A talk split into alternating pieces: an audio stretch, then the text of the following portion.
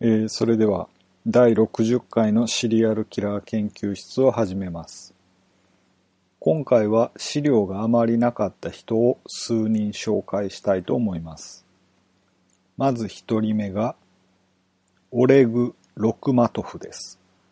彼は1997年1月11日の午前2時頃、ウラル山脈の軍事施設で仲間の兵隊に対して銃を乱射しました。スプリーキラーです。生年月日は不明です。ロクマトフは兵士を3人撃ち殺して弾薬を盗んで近くのナボリの村へ逃げます。場所はモスクワの東1200キロのところにある村だそうです。その村で逃げ込んだ商店には店員が1人と客が3人いました。店にいた客のうち1人を撃ち殺します。店員と2人の客は重傷で済み、命は取り留めました。その店に立てこもりますが、2時間後に特殊作戦チームによって逮捕されました。ロクマトフが銃を乱射した理由は不明でした。写真も見つかりませんでした。軍事施設で起こった事件だったので、情報が外に出てこなかったのだと思います。現在どうしているかの情報も全くありませんでした。次はアンドレイ・マスリッヒです。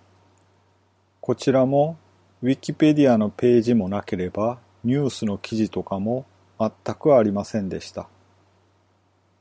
マスリッヒは1972年に生まれました。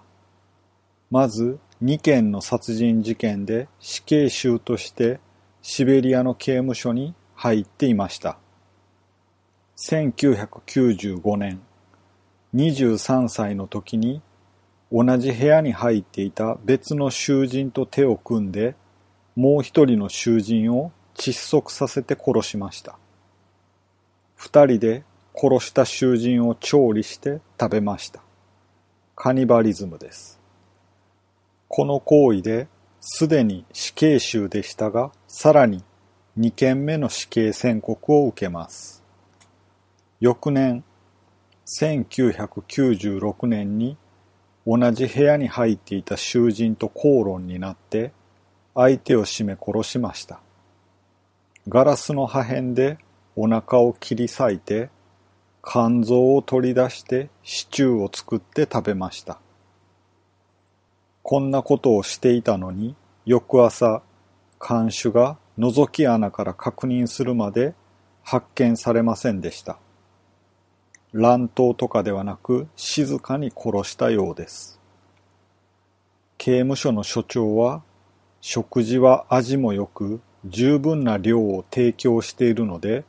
飢えてカニバリズムに及んだのではないとコメントしています。一説には精神鑑定を受けて無罪になるために特に2回目のカニバリズムはその目的で行った可能性が高いと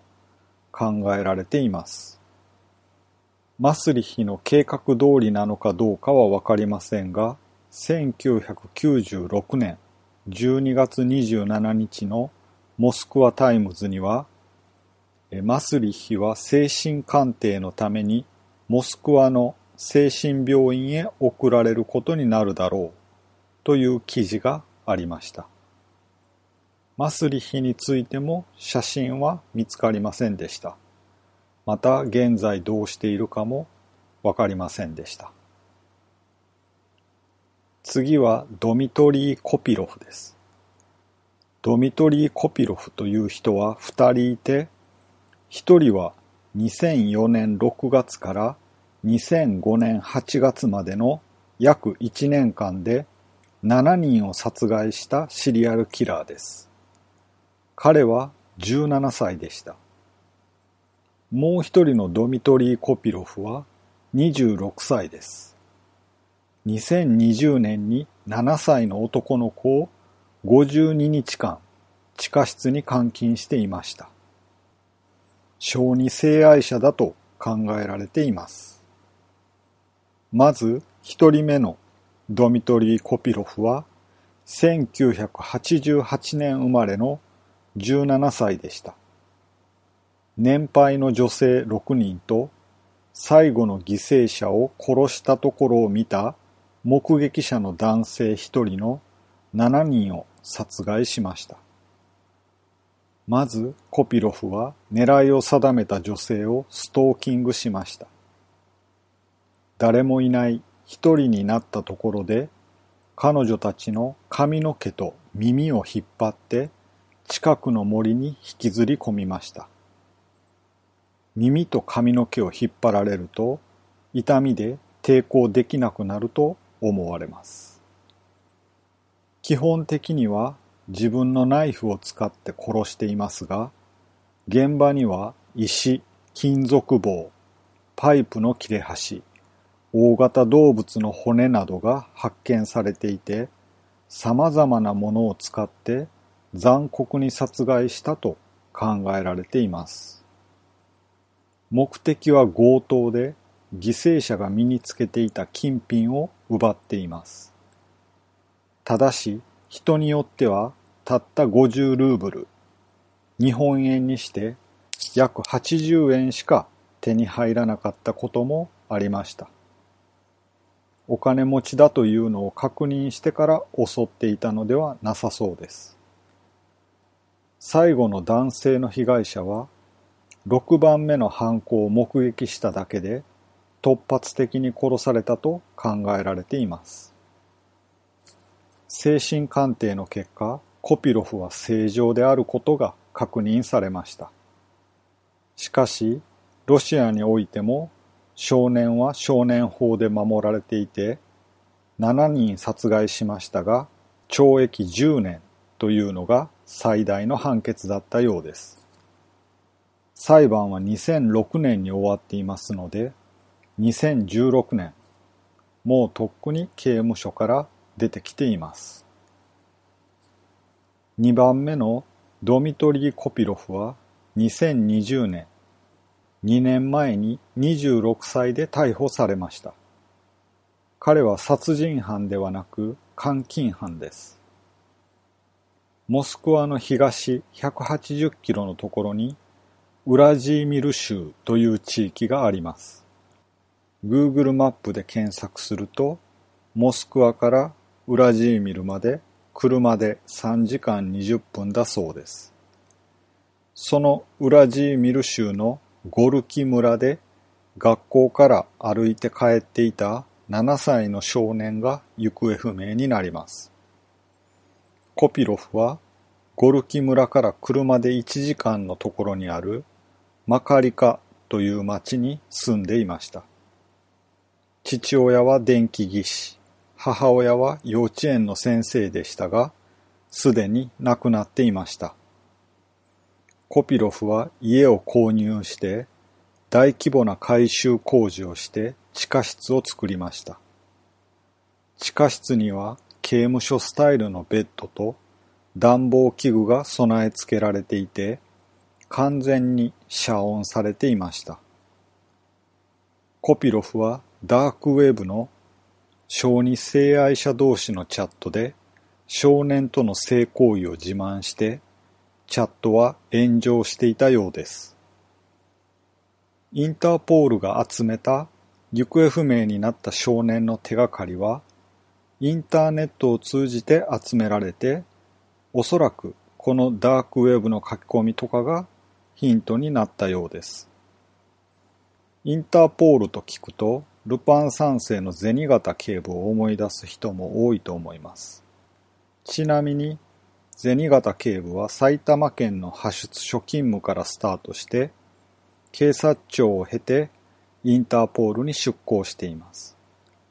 なので、カリオストロの城で出てくる警察車両には埼玉県警と書いてあります。もし見逃してる人がいたら注意して見返してみてください。コピロフの部屋にはロシアの特殊部隊が鋼鉄製のドア、これは日本でいう雨戸みたいなものか窓枠のことだと思いますが、その鋼鉄製の窓枠を切り裂いて窓を壊して突入しました。特殊部隊が突入した時、誘拐された少年は洗脳されていて、ベッドの上でコピロフと笑っていました。そして突入した特殊部隊員に向かって窓を壊しちゃダメだと言いながら保護した特殊部隊員の腕をポカポカと叩きました。隊員はすぐにお父さんとお母さんのところに戻れるから心配ないよと言いました。最初少年は笑っていましたが、しばらくしてようやく少年は泣き出しました。